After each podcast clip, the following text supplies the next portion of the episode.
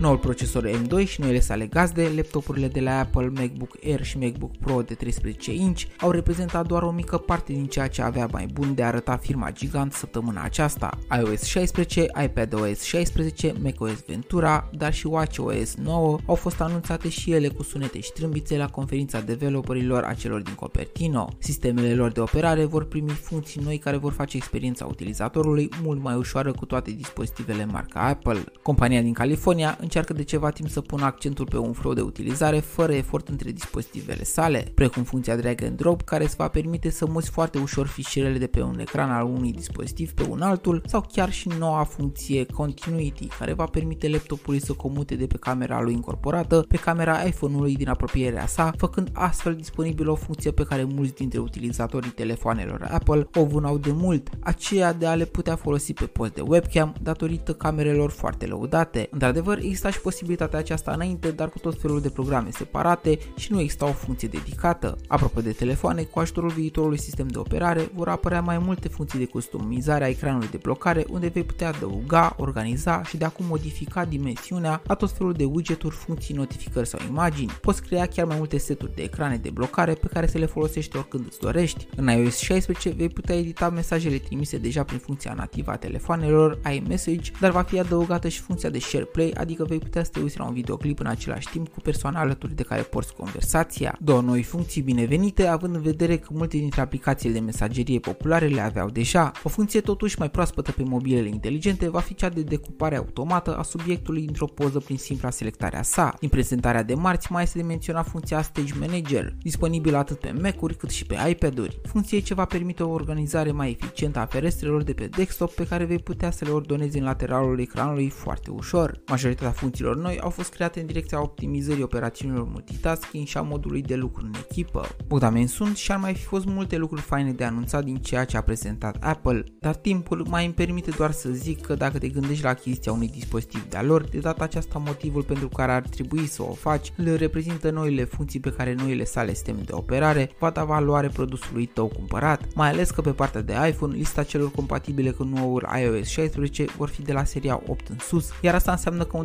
telefon de peste 5 ani va avea parte de cele mai noi funcții. Bravo Apple, bravo ție că ai rămas alături de mine, bravo că vei rămâne în continuare alături de Radio Terra. Pe curând!